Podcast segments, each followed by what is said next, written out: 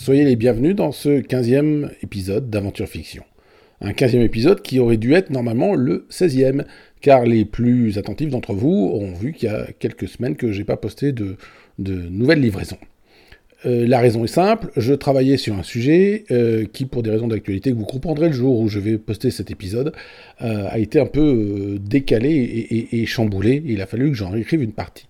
Donc euh, cet épisode ayant été décalé, on, saute directement à ce qui aurait dû être l'épisode 16, mais qui devient le 15, vous avez compris, c'est un peu comme un jeu de bonneto.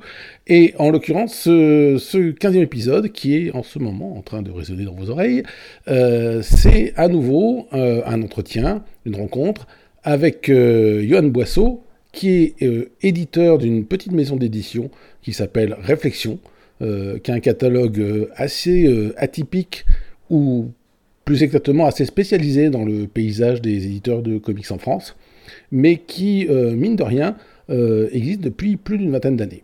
Euh, Johan a une certaine expérience dans, le milieu, puisque ça fait longtemps qu'il opère, et puis il a aussi une identité secrète, une vie privée qui, en dehors des, des comics, fait qu'il est directeur créatif d'un grand salon de la culture geek à Paris. Et donc je me suis dit qu'il était intéressant finalement d'évoquer avec lui cette maison d'édition qui fait pas beaucoup parler d'elle, mais qui dure, dure, dure, et qui a aussi quelques séries, euh, aussi atypiques soient-elles, qui sont intéressantes euh, dans bien des cas.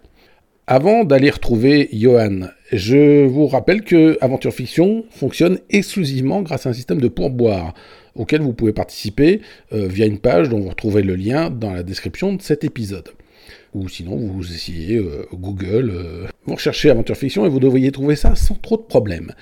Et même si vous faites simplement tourner l'épisode, si vous faites suivre le lien d'aventure fiction, c'est aussi de la publicité directe ou indirecte que je suis prêt à prendre en vous remerciant bien entendu.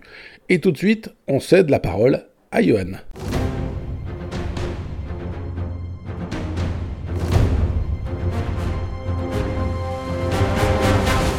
Donc d'abord, je te remercie de, répondre à ma, à ma proposition, à mon invitation. Tu es le grand Manitou donc des éditions Réflexion. D'abord, comment tu décrirais euh, cet éditeur? Bah, Cet éditeur, c'est un éditeur qui est un peu particulier parce que c'est un éditeur qui ne devait pas en être un au départ. Euh, au départ, c'était une envie de, de, faire des trucs entre potes, entre copains. Ça partait du fanzina, ça partait du, d'un truc assez euh, une envie d'amateurisme au départ, hein, de, se lancer dans quelque chose. Et puis ça a pris, ça a pris des proportions euh, qu'on connaît aujourd'hui, quoi. Donc euh, c'est une édition atypique, avec des gens un peu atypiques, avec des, choses qui sortent un peu atypiques aussi. donc voilà, ça, ça c'est pas que ça détonne un petit peu sur le reste du, paysage éditorial, mais bon, on fait partie des quelques, des quelques ovnis de l'édition du comics. Historiquement, c'est une maison d'édition qui a été créée quand? Ah, elle a été créée il y a très longtemps, elle a été créée en, 2000. Elle a commencé en 2000 officiellement avec, euh, avec le projet euh, French Crow à l'époque.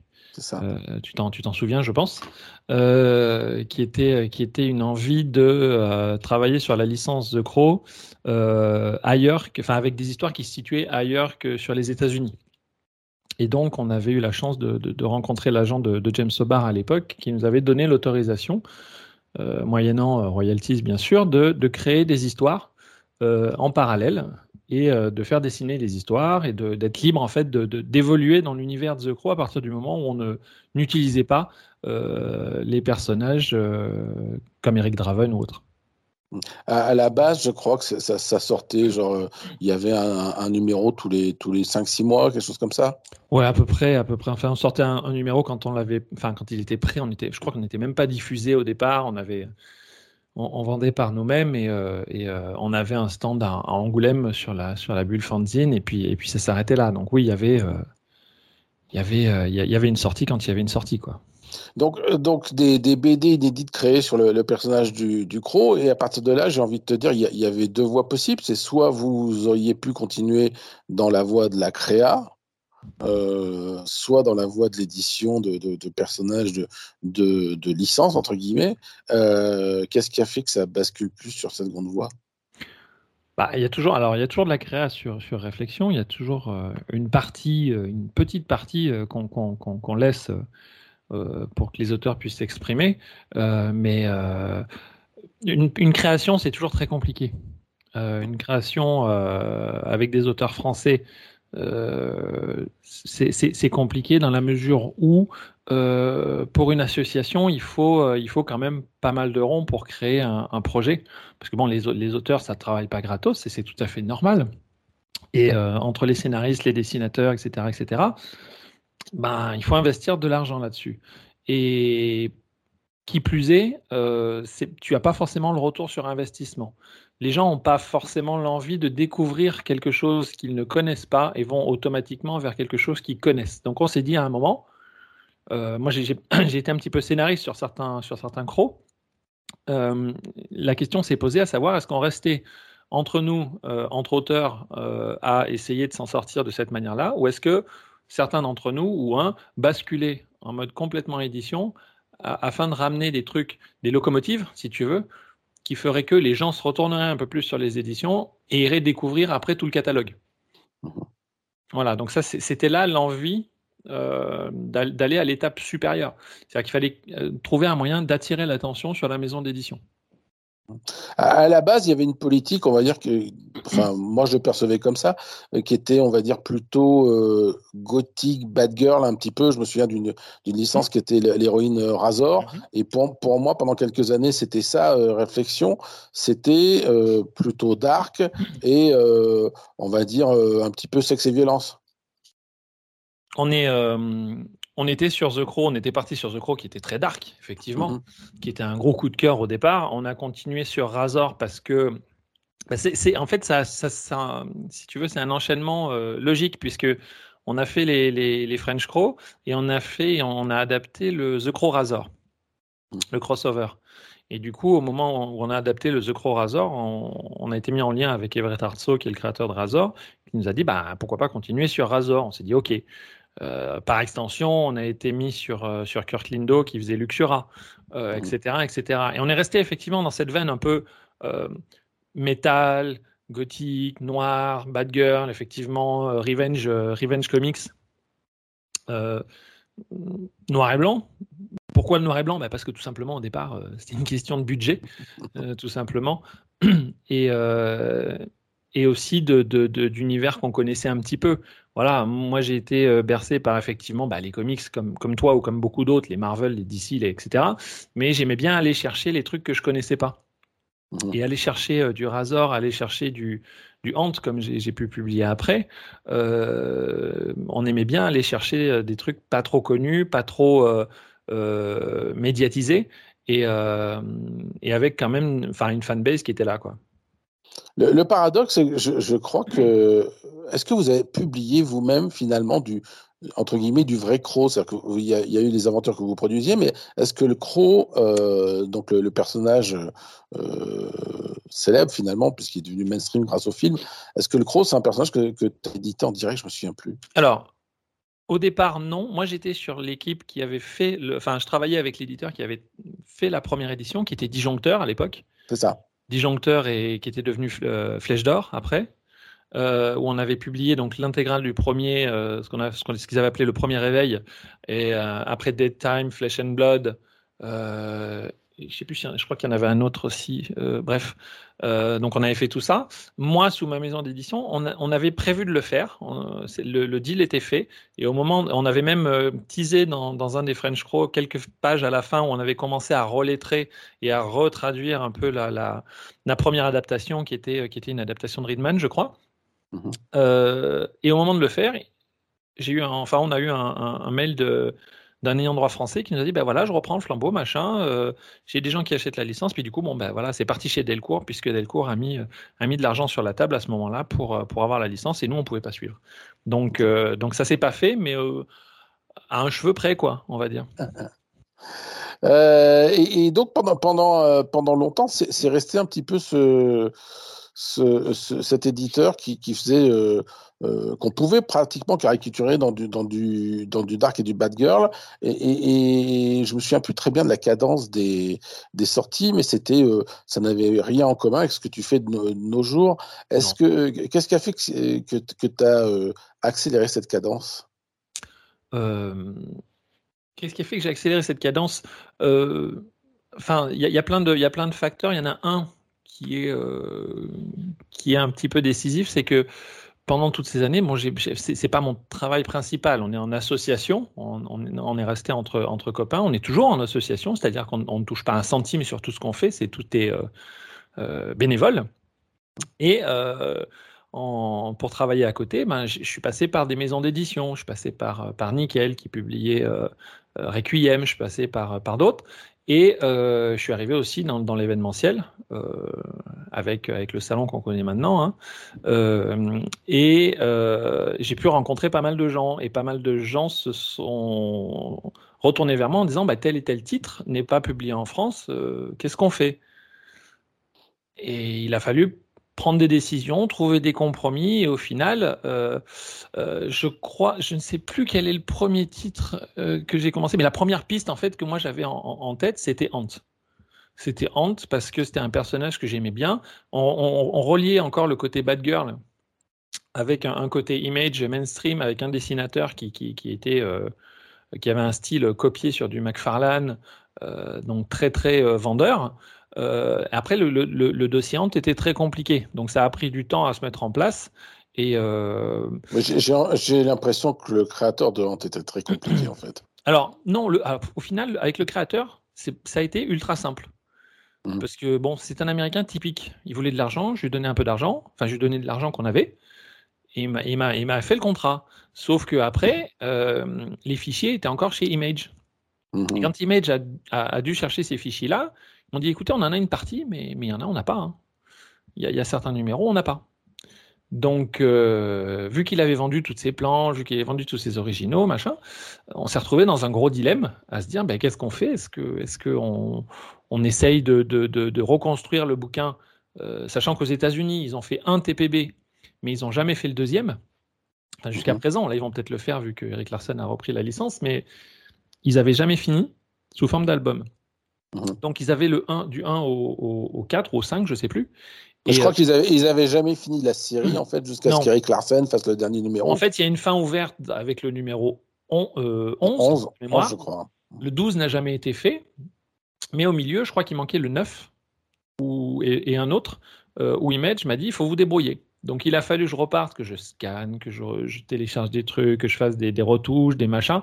On a prévenu les gens sur l'album que euh, certaines pages pouvaient être de moins bonne qualité. Mais euh, au final, on s'en est plutôt pas mal sorti.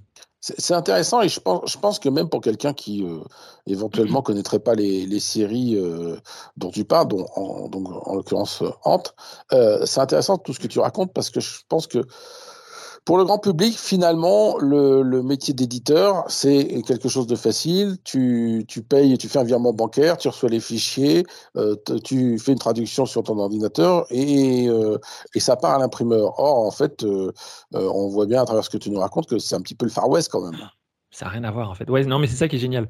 C'est-à-dire que moi, j'ai deux, deux, deux véritables emplois où on n'a pas idée de ce qui se cache derrière, que ce soit l'événementiel ou l'édition. Les gens pensent qu'on s'amuse. Oui, on s'amuse. On s'amuse énormément quand on fait ça. Mais euh, on galère beaucoup aussi. Euh, parce que éditeur, c'est pas effectivement juste envoyer un virement. Ah, ah, et en plus, euh, maintenant, c'est beaucoup plus simple. Avant, moi, quand j'ai commencé, notamment sur Zucro et sur Razor et tout ça, machin, il y avait beaucoup moins de moyens de communication. Fallait rencontrer les gens. Fallait aller à, en Allemagne à. j'ai perdu. À euh, au Salon international du livre pour, euh, pour professionnels. Il fallait rencontrer mhm. les agents, il fallait faire plein de choses, mais euh, tu ne pouvais pas dealer en trois mails une licence. Maintenant, c'est un peu plus simple. Sauf que ben, le deal, il se fait, mais pas, après, quand tu reçois les fichiers, c'est une autre histoire. Mhm. C'est-à-dire qu'on n'est pas sur le même format entre les États-Unis et la France en termes de, de, de taille. On n'est pas sur le même ratio. Euh, parfois, on t'envoie des fichiers qui sont dans un état euh, catastrophique. Et là, euh, je suis pas le seul, mais gros clin d'œil à mes, copains des autres éditions comme, comme Weta, Wanga et d'autres qui, subissent la même chose. Et, après, bah, il faut faire toute l'adaptation, effectivement. la traduction, le lettrage, faut pas oublier le lettrage parce que des fois tu reçois des fichiers, des pages où tes bulles sont euh, non séparées de tes dessins. C'est-à-dire que tu ne peux pas retoucher tes bulles, elles sont incluses dans, un JPEG, dans une image figée. Et c'est à toi de faire rentrer ton texte là-dedans. bon courage pour, traduire exactement ce qu'il faut et, faire en sorte que ça fasse joli. Quoi. Donc il y a énormément d'étapes, il y, y, a un milliard d'étapes dans l'édition qui font que on passe de j'achète une licence à j'ai un bouquin entre les mains. les gens n'ont pas idée de tout ce qui se passe au milieu. Juste une, j'ai pas voulu te couper, mais juste une petite précision. tes copains de Weta aujourd'hui, c'est les copains de Vestron, c'est ça? Oh, pardon, oui, oui, oui, euh, Weta Vestron, oui, effectivement. J'ai connu c'est l'ancien, c'est l'ancien nom de l'éditeur. Weta existe toujours sur des, sur des versions collector, je crois, de certains trucs. Comme, comme, comme, comme nom de collection, je crois. Oui, exactement. Euh, et puis, il faut aussi souligner par rapport à ce que tu disais qu'aussi la, toute la première phase euh, dont tu parles, début vraiment des années 2000, euh, il n'y a pas non plus les mêmes moyens d'impression. Aujourd'hui, on envoie des fichiers par. enfin voilà, c'est tout à fait ça. Si, si tu as du contenu, tu, tu, tu, peux l'avoir imprimé en une semaine. ce qui n'était pas le cas. Non, mais oui, bon, on, est revenu à l'ancienne. Euh, mais, mais moi, je me rappelle quand j'ai commencé euh, dans l'édition en, boulot euh, entre guillemets alimentaire, sur, sur les requiem d'Olivier Ledroit, par exemple, où il fallait aller chez l'imprimeur pour vérifier les sorties, les sorties pas BAT, mais les, les, les, les, sorties quadrichromie, pour voir régler les machines avec lui, etc. Tu passais deux jours là-bas. Euh, quand c'était en France, c'était très bien. Quand c'était en Italie, bah, tu allais en Italie. Quand c'était ailleurs, tu allais mhm. ailleurs. Et tu, et tu restais jusqu'à ce que les calages soient faits et tu repartais une fois que c'était tout prêt. Quoi. Là, maintenant, c'est complètement différent. C'est, c'est... Tout est un peu plus rapide, effectivement. Tu reçois des BAT. Euh, tu peux imprimer en, en Europe de l'Est, tu peux imprimer en Espagne, tu peux imprimer un peu partout. Et euh, tout arrive assez, assez rapidement. Quoi.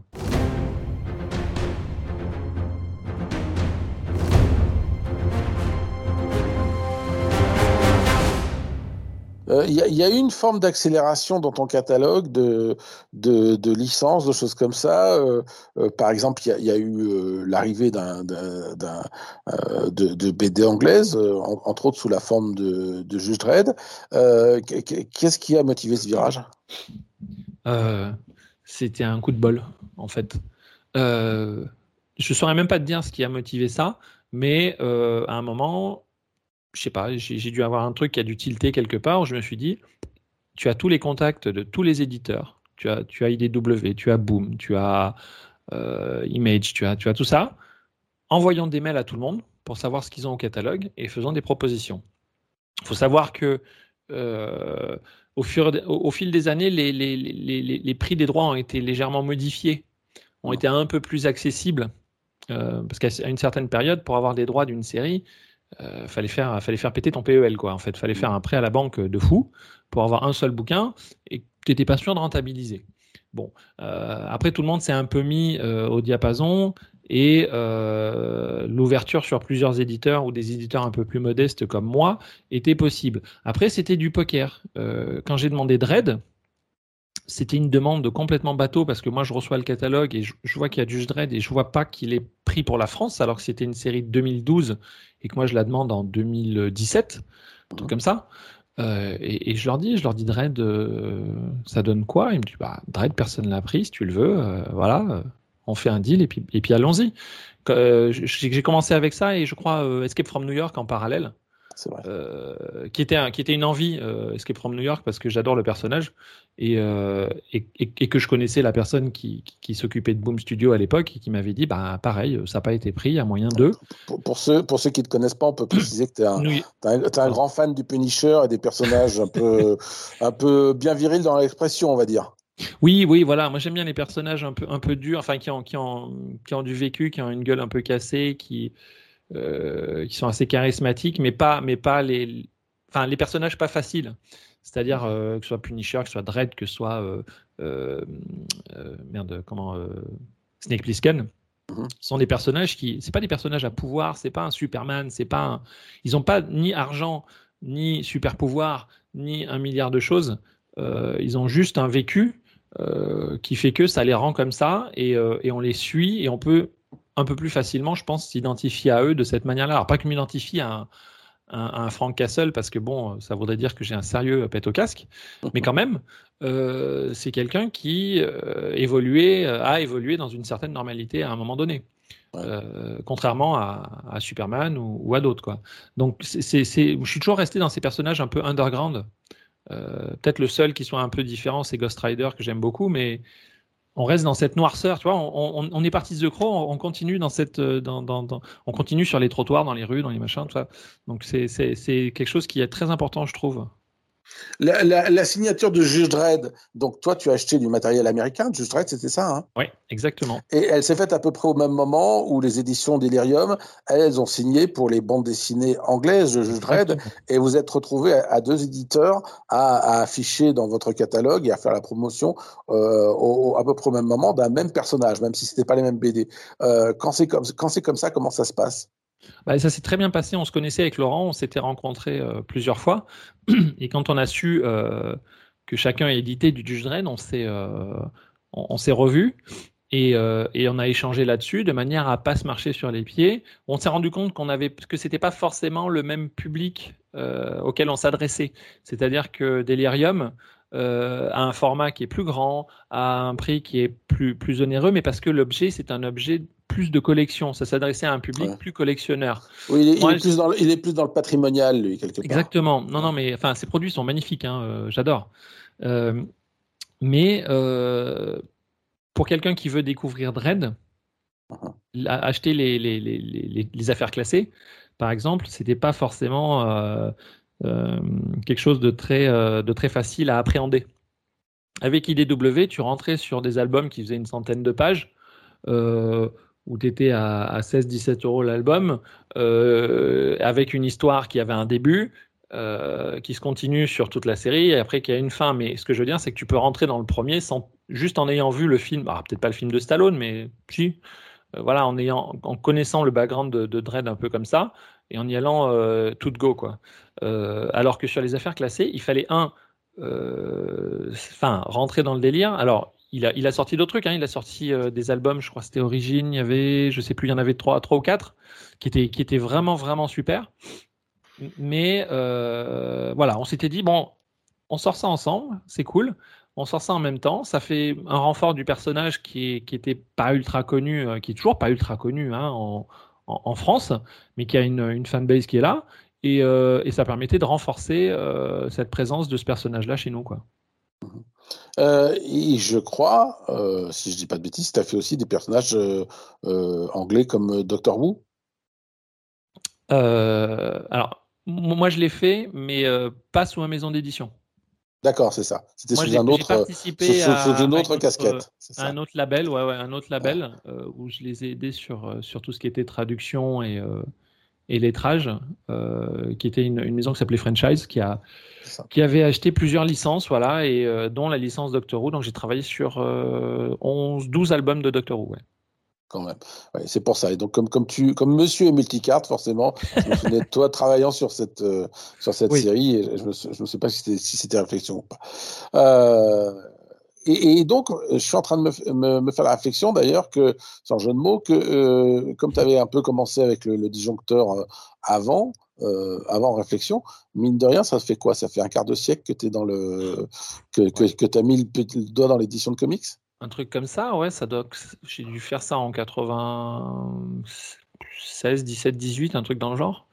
Uh-huh. Euh, ouais, un peu, j'ai dû commencer là-dessus, ouais, avec euh, Guy, Guy Buet, qui était à l'époque le créateur de, des éditions et qui avait, alors, il avait des, des, des projets géniaux hein, à l'époque. On n'a pas pu tout faire, mais il y avait, il voulait faire la BD Faust, euh, qui était de Team Vigil et euh, je ne sais plus quel était le, le, scénariste, j'ai perdu son nom, mais euh, qui était un truc pareil très très violent, très très noir.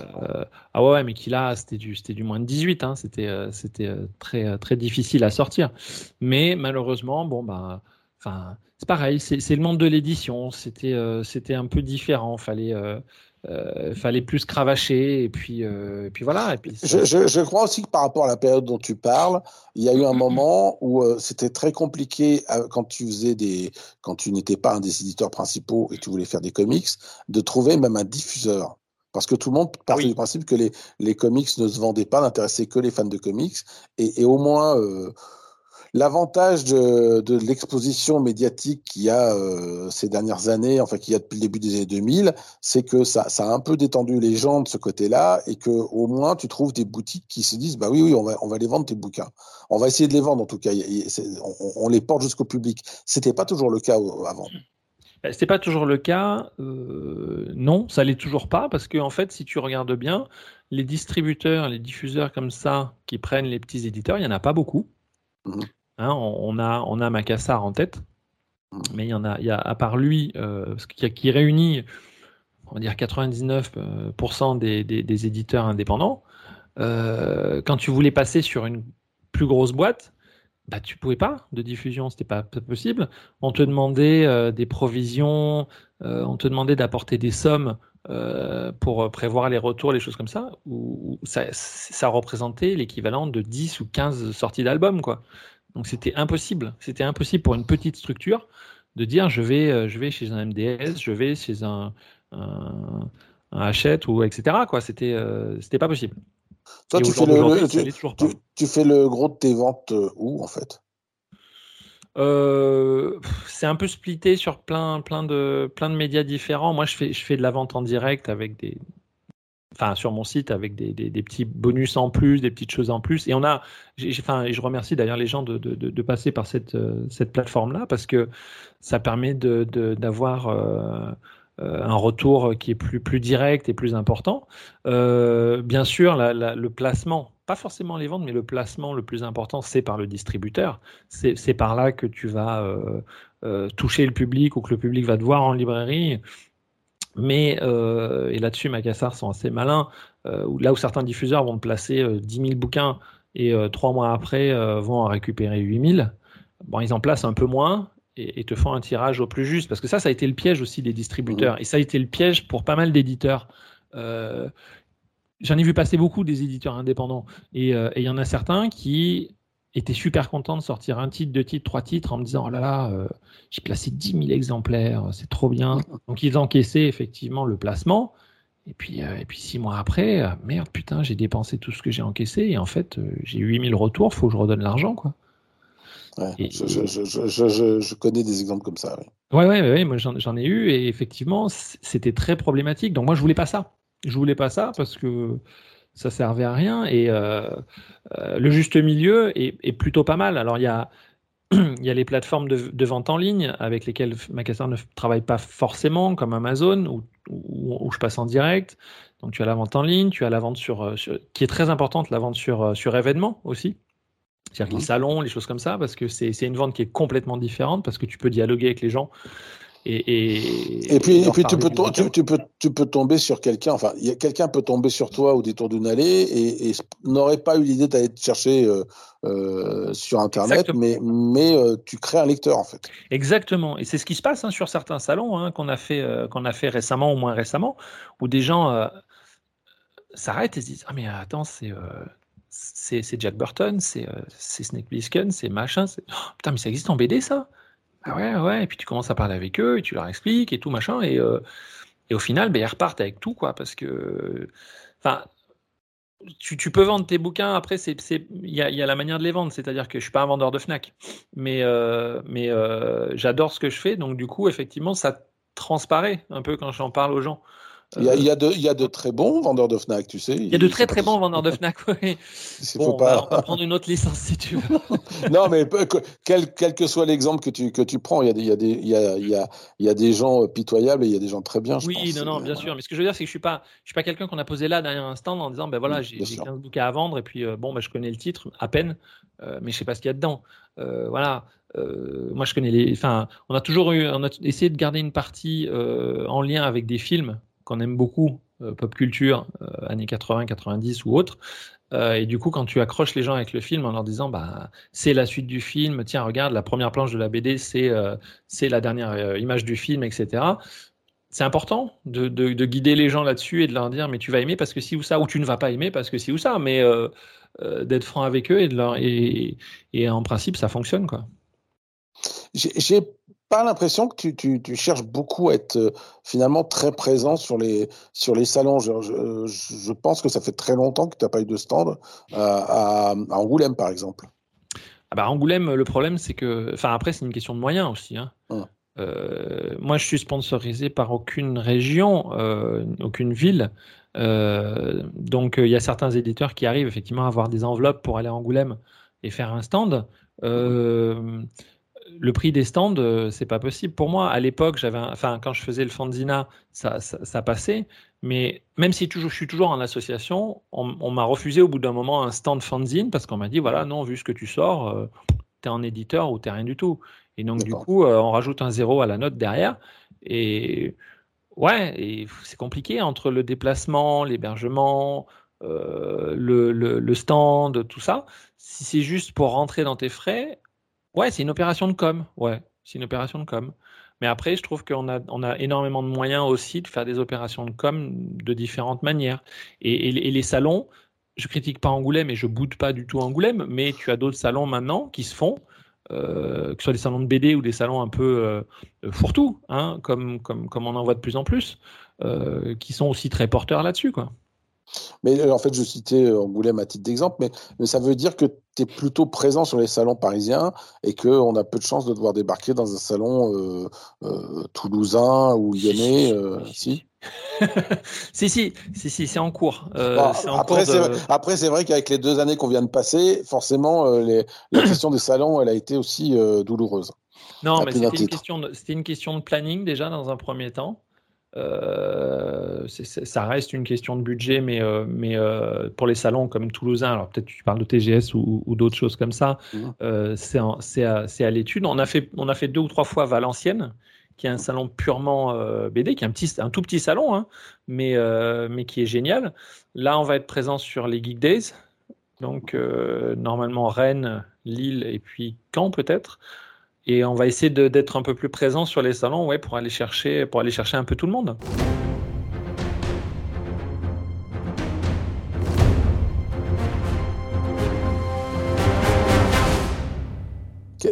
Quelle est ton opinion, toi, sur le, euh, un truc qui a, beaucoup fait parler dans le des comics ces derniers temps, sur les fameux 4% euh, euh, que représentent les, comics dans, la, dans l'édition de, de bande dessinée française? Ben, Je n'ai pas vraiment d'opinion, parce que c'est vrai que c'est un fait. Le, marché, il est, dominé, il est dominé par le manga.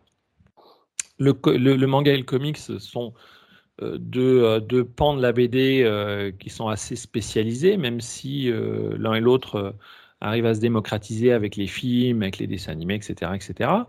je pense que le comics, en fait, il y, a plusieurs publics, mais ça reste des publics assez, pas occasionnels, mais si tu sors du collectionneur, le, public lambda ne va, le public qui va lire du manga va pas forcément lire du comics à, au même âge.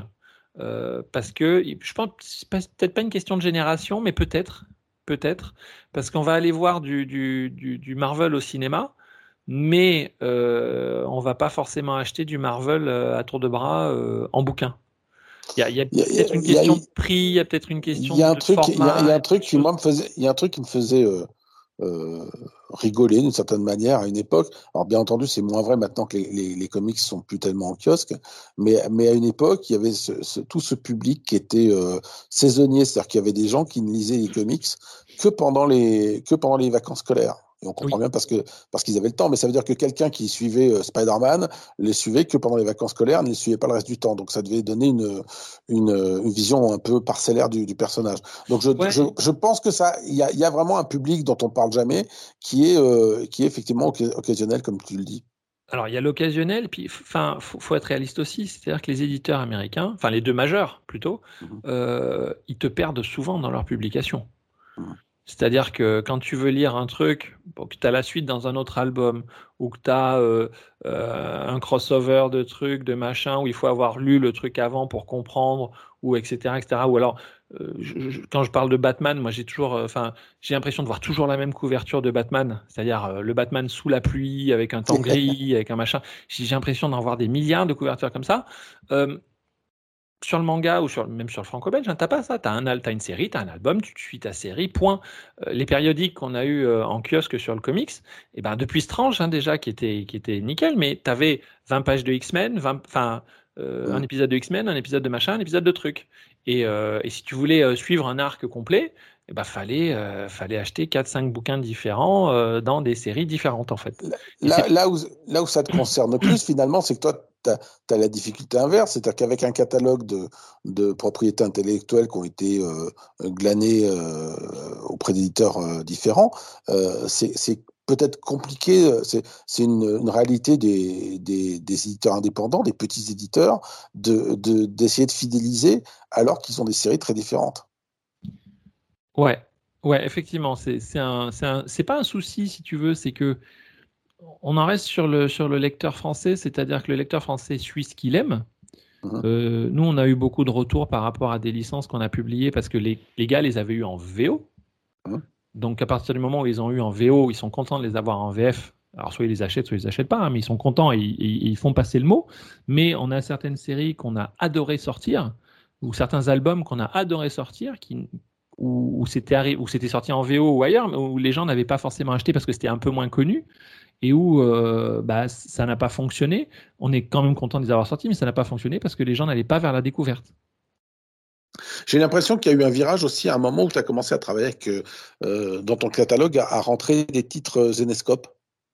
Ah oui, oui, oui, bah ça c'est pareil. C'est, enfin, si tu veux, la ligne éditoriale, elle est, euh, elle est un peu la mienne, c'est-à-dire que je, j'ai toujours dit que je publiais ce que j'aimais et quitte à l'avoir sur ma bibliothèque, euh, autant euh, en, faire pour les bibliothèques des autres.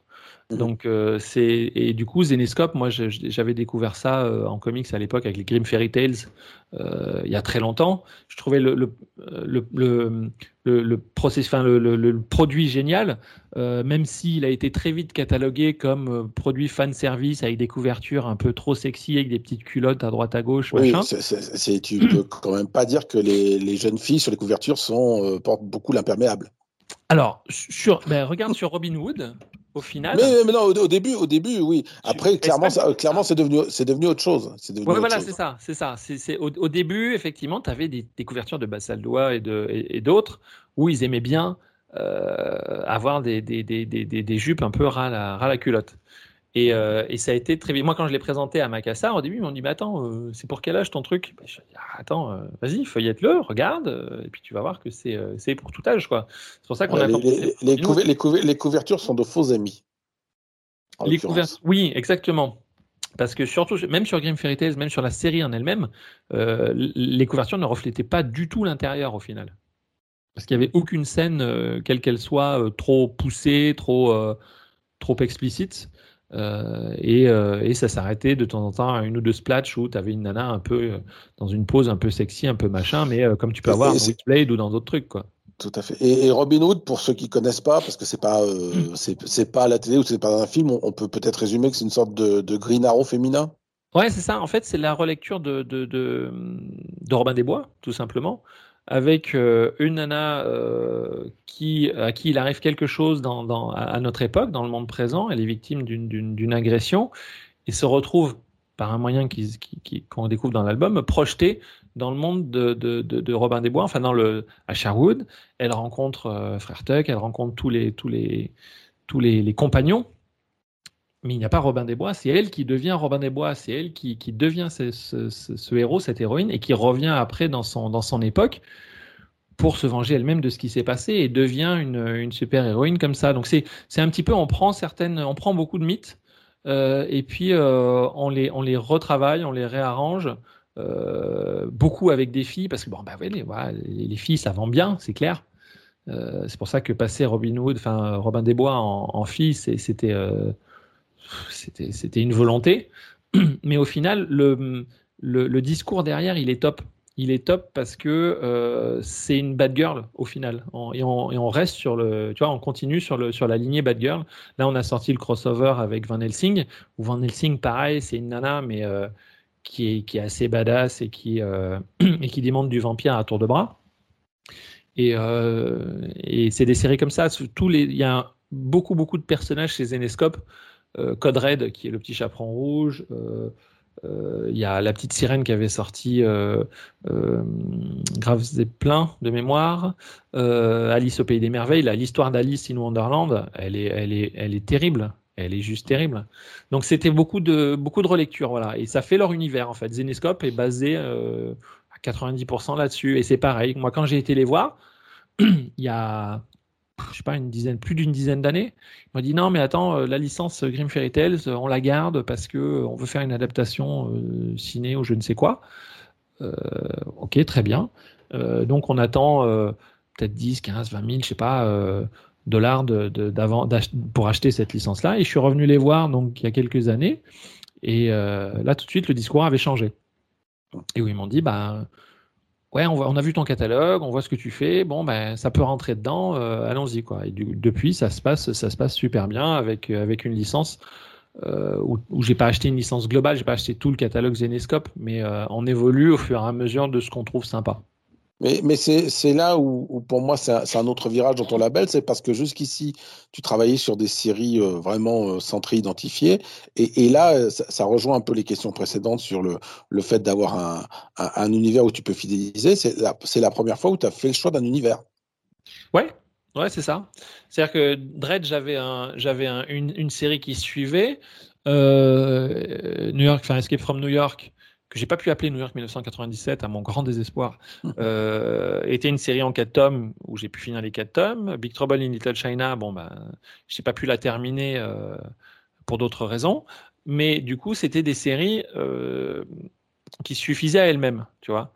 J'avais fait Mordan Mortal aussi, qui était euh, qui était une série, euh, une ancienne série de chez Image euh, aussi, qui suffisait à elle-même. Et là, du coup, on, on, m'ouvre un truc, on, me dit, bah, il y a, y a, une possibilité de, il faut que tu t'engages sur sur un nombre d'albums effectivement minimum pour pas qu'on coupe en cours de route et que, et que tout soit splitté sur plusieurs éditeurs. Mais ouais, tu peux faire Mumuse avec un univers et ça, c'est super. Ça, c'est vraiment génial. Aujourd'hui, tu, euh, ton, ton, ton, tu fais combien d'albums par an à peu près? Euh, Beaucoup trop pour les nuits que j'y passe dessus. non, euh, je, je, tourne à, en, Si tu veux, il y a eu une volonté à un moment d'accélérer. est arrivée la période Covid, du coup, qui, qui, a fait que ça a un peu bouleversé les plans. mais on tourne en, ce moment à, je sais pas, peut-être entre 10 et 15 albums par an euh, un peu plus d'un par mois, ça c'est sûr. Euh, donc voilà, donc euh, la, volonté c'était de tourner à, plus d'une vingtaine. Pour le moment, on n'a pas réussi. on va essayer de, on va essayer de, de, pouvoir y arriver dans les prochaines années, quoi. Tu as, sorti récemment Aphrodite 9. Et, du coup, donc, tu as signé avec, avec Topco, qui est encore un, un, autre, un autre éditeur qui est peut-être plus en vue euh, que pas mal d'éditeurs que tu as, pratiqué euh, jusqu'ici. Euh, ça s'est passé comment l'arrivée de, Topco dans ton catalogue? Bah c'est pareil, c'est du, du, pas du coup de bol si tu veux, c'est du,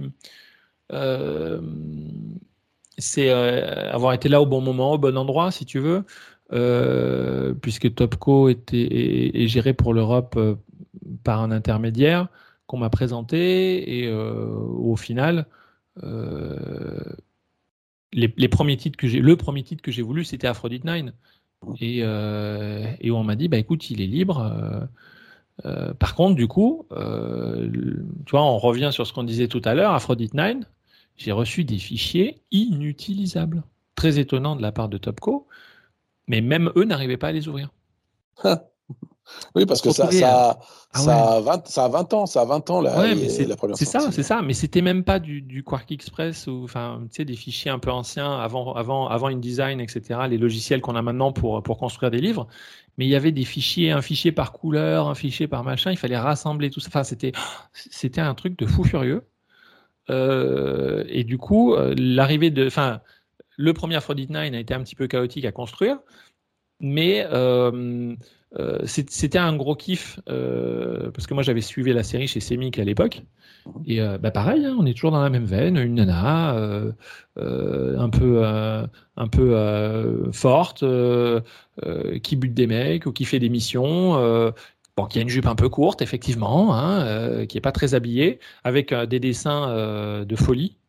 Euh, après, après euh, parce que euh, pour, pour, te dire, donc Topco est plus en vue. David Finch, c'est quand même un nom, alors que il a ses fans et ses anti-fans, mais mais en tout cas, on, on peut pas on peut pas enlever que c'est un, un nom. le mec fait du Batman ou des, ou des mmh. Avengers. Et, et, peut-être aussi que le, le, côté petite culotte a joué dans ton, dans ton sens à cette occasion parce que fondamentalement, c'est des choses que les, les gros éditeurs veulent plus tellement faire. Écoute, honnêtement, je sais pas. Euh, franchement, je sais pas. Je sais que les, séries comme ça reviennent bien euh, à la mode, le revival. Euh, moi, j'ai pas fait exprès de faire du revival en fait.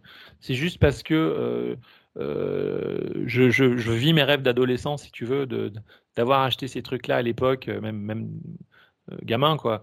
Euh, et, de pouvoir maintenant les ressortir ou les retraduire ou les traduire ou les, ou les proposer euh, au public, enfin à la, France, quoi. Et du coup, euh, je fais un peu ce que j'ai envie de faire. Après, ce que font les autres, j'ai envie de te dire, enfin, ils font ce qu'ils veulent. Mais, mais Topco, moi, c'était un truc où il y a encore quelques, quelques années, je, je me permettais même pas d'y penser, quoi. Donc, euh, ça, ça, ça, laisse songeur sur ce à quoi tu ne penses pas euh, maintenant et qui t'attend peut-être dans la, dans la, dizaine d'années qui vient. Quoi. Écoute, euh, Topco faisait partie du, du, top, top 4-5 des éditeurs que j'adorais suivre. Donc, ah, au-dessus, il n'y a, pas, y a pas, effectivement, il n'y a pas grand-chose, mais, mais bon, on ne sait jamais, écoute. Hein, on peut avoir des surprises. voilà, j'en ai tous les jours et et euh, je le dis tout le temps, je, je, enfin, c'est, c'est, ouais, c'est un rêve de gosse, quoi. Donc, du coup, c'est, top parce que euh, tu peux le faire d'une manière associative, c'est-à-dire sans avoir besoin de penser obligatoirement à, payer tes factures à la fin du mois. Ce qui est aussi une problématique pour les éditeurs aujourd'hui. Mmh euh, ça, c'est une chance pour nous d'être comme ça, d'être sur cette forme-là, et de pouvoir. Bah, c'est pareil. Enfin, à la fois les éditeurs US et à la fois les imprimeurs aussi euh, euh, ont évolué euh, en termes de prix. Moi, je pense, enfin, il a fallu très longtemps avant que je passe le cap de, de, faire de la couleur, et après, il a fallu longtemps avant que je passe le cap de faire du cartonné. Parce que c'était beaucoup trop cher, parce que tu trouvais pas d'imprimeur qui puisse imprimer un volume suffisamment restreint pour ce dont tu avais besoin, avec un prix qui te permettait de ne pas éclater les plafonds. Quoi.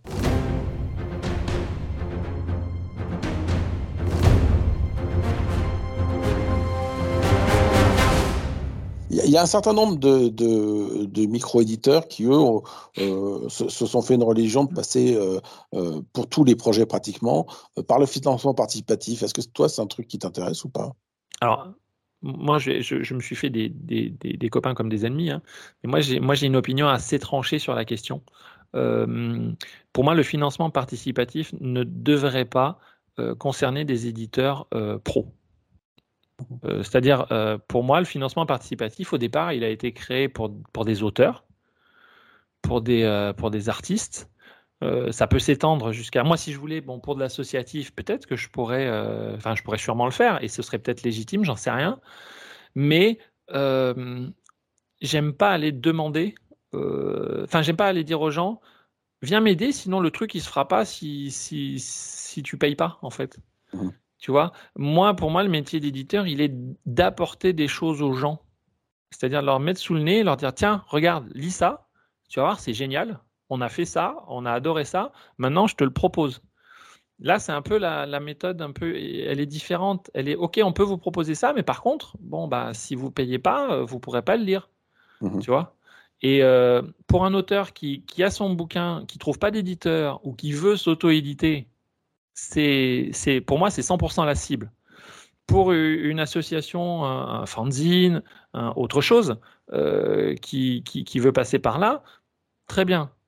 Mais quand je vois, euh, et puis du coup, bah, quand je vois Topco justement, qui, qui sort certains titres en Kickstarter aux États-Unis, Enfin, c'est juste effectivement un moyen, pour moi, euh, à mon opinion, de, faire plus d'argent sur un seul titre, parce que sur un ah, titre, il y, a un seul bémol que je mettrais là-dedans, parce que Topco, ils avaient fait un truc intéressant il y a il y a quelques années. Ils avaient fait effectivement un financement participatif, mais qui servait, euh, donc les, les, les, gens qui, qui participaient euh, recevaient la BD et des bonus, mais ça avait servi à Silvestri pour, euh, donc le patron de, de Topco, pour mettre dans les comic shops en gratuit pendant je ne sais plus combien de numéros euh, un certain volume de, de, sa série Cyberforce. Et donc aux États-Unis, pendant cinq ou six numéros, les gars venaient dans les comic shops et on leur filait gratuitement, ils, ils pouvaient prendre gratuitement euh, euh, Cyberforce, que je trouvais être un, une expérience super intéressante et je crois que c'est le seul qui a fait ça. C'est vrai, c'est vrai. Donc du coup, mon exemple est pas bon. Merci. Euh, non, mais je, as raison, as, tu as raison parce que sur d'autres sur d'autres projets, ils l'ont euh, ils, ils, l'ont fait au, au, premier degré. Mais, mais, là aussi, on va, on va dire que je vais reprendre mon, ce que je te disais tout à l'heure sur les vendeurs de la Fnac. Il y a, il y a, il y a aussi parfois des, des, des, des critères d'expérimentation qui font que tout n'est pas inintéressant. Ah non, mais c'est pas inintéressant. Euh, mais ça c'est bon et c'est mauvais côté. je te donne un autre mauvais côté. Euh, je te dis, bon, c'est fait pour les auteurs. C'est mmh. centralisé là-dessus. Très bien.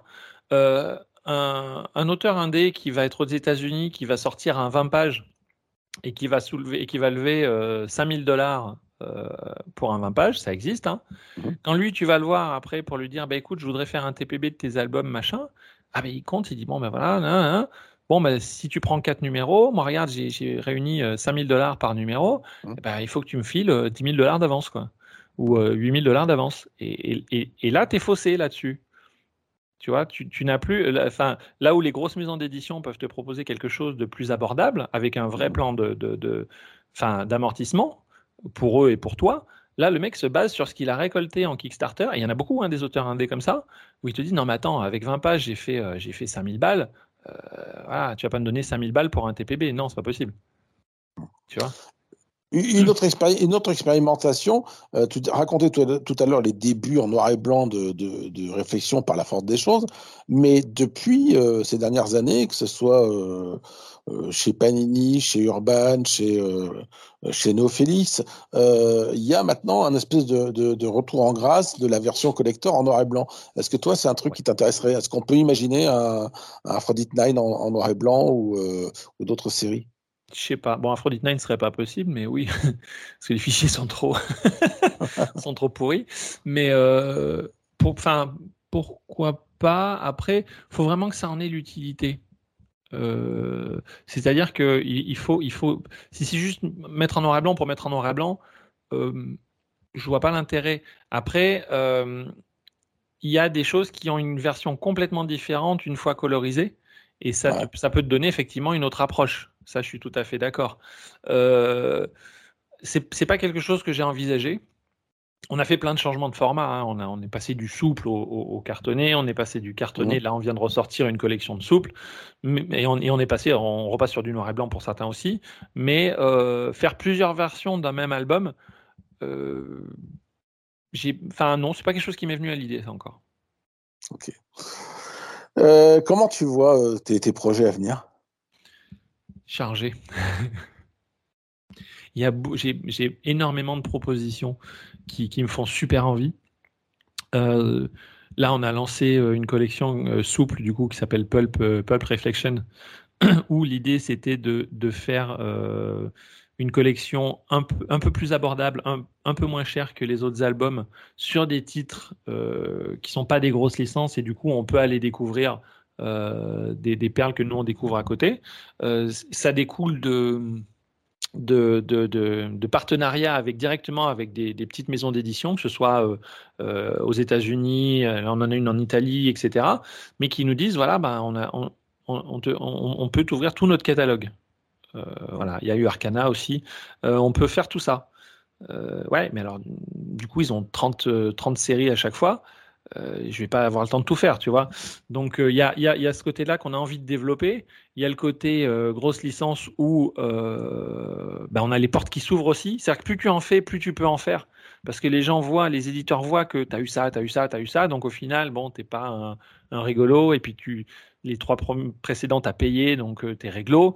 Donc, oui, et puis, et puis il, voit aussi, il voit aussi que tu dures. Enfin, c'est-à-dire que quand, quand, ça fait quand ça fait dix ans que les, les, les, ayants droit voient ta gueule dans les salons, il y a un moment ils savent que a priori, euh, il y a, y a ça en même temps. Ouais, en même temps, euh, enfin, c'est le cas de, de pas mal d'éditeurs de, ou de micro-éditeurs en, en, France. Hein, T'en as beaucoup qui durent. Hein, T'en as certains effectivement qui, qui pop et qui, qui disparaissent.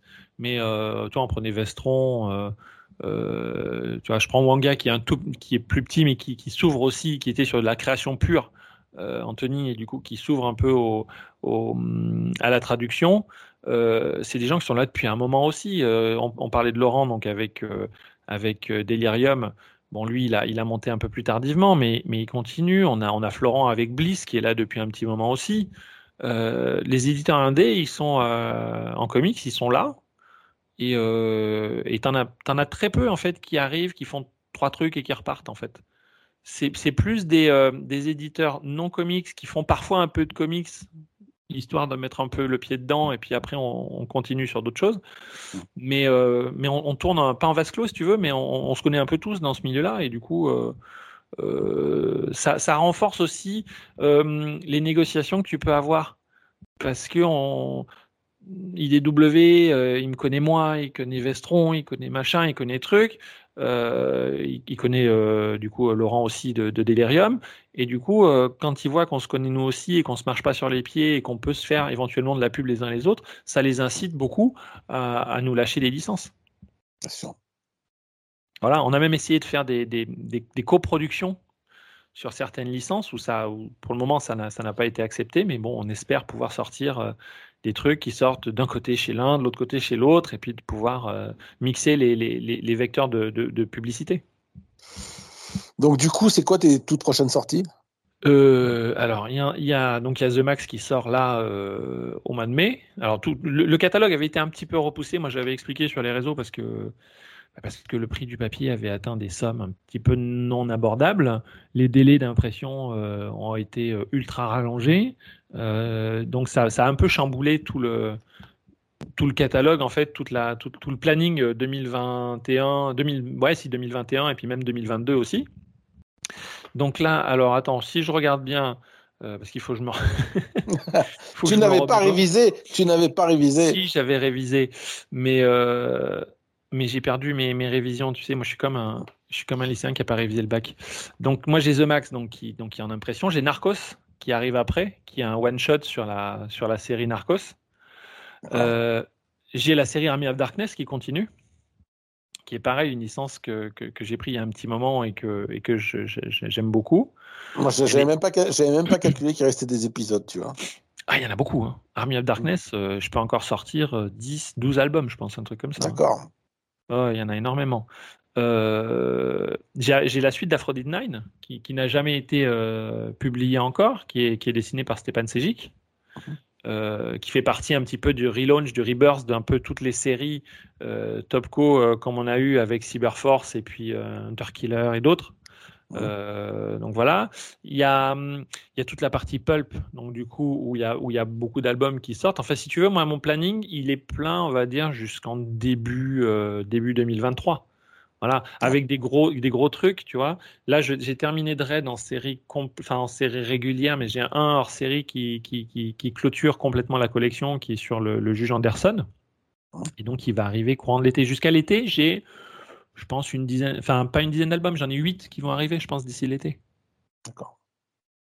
Voilà, on a, on a signé. Euh, on a signé Captain Canuck aussi, qui est, un truc très très drôle à faire, qui est un petit peu l'équivalent, enfin le, Captain America canadien, un petit peu, euh, qui, a un petit peu l'apparence d'un Alpha Flight, mais en même temps euh, qui est un petit peu plus décalé, qui est mythique au, Canada. Donc du coup, ça on a voulu, on a eu, on a eu envie de sortir ça. Donc c'est pareil, il va y avoir, avoir plusieurs albums de ça. Donc voilà, donc ce qu'il faut, enfin, tu as, as, deux types de collections. Tu as la collection, euh, ce qu'on a appelé premium, avec les, les, cartonnés des grosses licences comme Zenescope, comme Dread, comme, euh, comme Army of Darkness, comme euh, Aphrodite 9. Et tu as les pulp, qui sont un petit peu moins chers, en souple, avec, ben là récemment on a fait Dark Age, qui était sorti chez Red 5 aux États-Unis, et Vietnam Horror, qui est sorti chez Leviathan en Italie.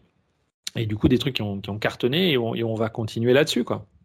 Et, le dernier pan, en fait, c'est le pan uniquement numérique, où on a une, petite partie de notre catalogue où, pour le moment, on, sort uniquement en numérique sur des, projets qui ont été sortis en Kickstarter, par exemple, aux États-Unis, avec des auteurs complètement indés qui avaient envie de, de faire ça ailleurs qu'aux États-Unis. D'accord, ok. Et c'est quoi les références là Qu'est-ce que tu as comme titre en numérique? Alors, euh, en numérique, j'ai euh, une série euh, qui s'appelle Blood, Skull and Chrome, qui est une série un peu bikers, un peu à la Sons of Anarchy, qui est fait par un auteur européen qui s'appelle Anouk Sola, qui a ah. travaillé chez Image en l'occurrence. Donc là, on a cinq. On, fonctionnait par épisode là-dessus, c'est-à-dire que sur en numérique, on sortait un, un équivalent d'un comics simple, donc d'un 20 pages. Euh, et on sortait épisode par épisode. Et une fois que le, le, complet est fait, on se permet de sortir un TPB en papier. Euh, on a euh, Waterworld de, de, Waterwar pardon, 2288, qui est un, ovni pareil que j'ai découvert en SF, que j'ai trouvé très très joli et vraiment super. Sur c'est un post-apo en fait, avec la bataille de l'eau, etc. Et puis tu en as, tu en as deux trois autres. Il y en a, il y en a plein qu'on n'a pas encore fini de, de, de sortir. Donc normalement, il y a 4, 5, 6 séries qui devraient sortir en, en, digital avant de sortir en papier. Donc les, les gens qui veulent surveiller les, les, sorties euh, ou aller voir ce que tu as déjà sorti dans ton catalogue, euh, il faut qu'ils se ruent sur le site de réflexion dont l'adresse est... Dont l'adresse est euh, édition-réflexion.com, tout simplement. Ok. Eh ben super. Eh ben, euh, je te remercie d'avoir répondu à mon, mon flot de questions. J'espère que ça aura un, peu intéressé les, les gens. Et puis à, bientôt pour d'autres sorties alors. Eh ben, merci beaucoup Xavier.